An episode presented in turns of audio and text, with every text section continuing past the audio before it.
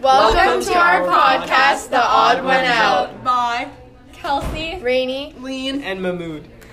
Today we'll be discussing what my sister's thoughts are on conformity and my inquiry question, and we'll have a group discussion afterwards.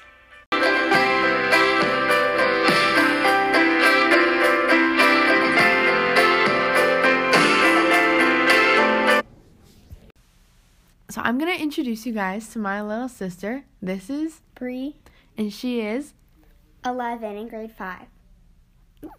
How frequently do you answer in class, and are you ever afraid that your answer will come out wrong? I usually answer pretty often, and I have to trust my gut because I'm pretty confident.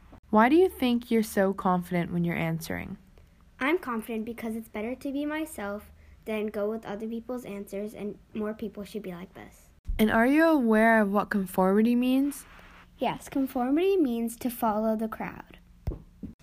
And for my last question, why do you think people lose their originality of thought to fit in?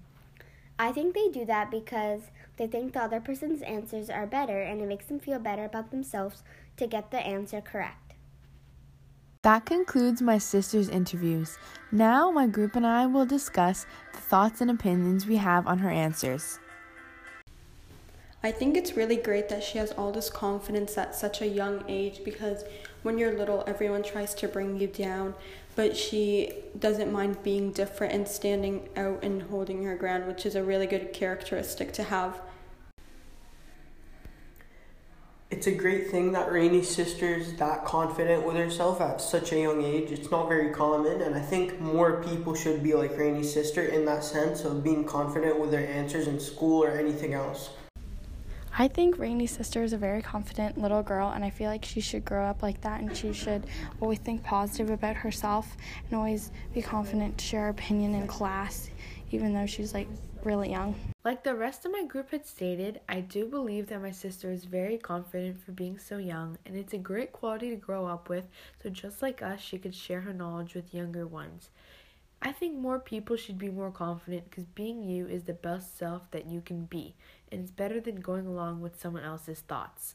You've reached the end of another episode of The Odd One Out. Thank you for listening, and I hope you enjoyed.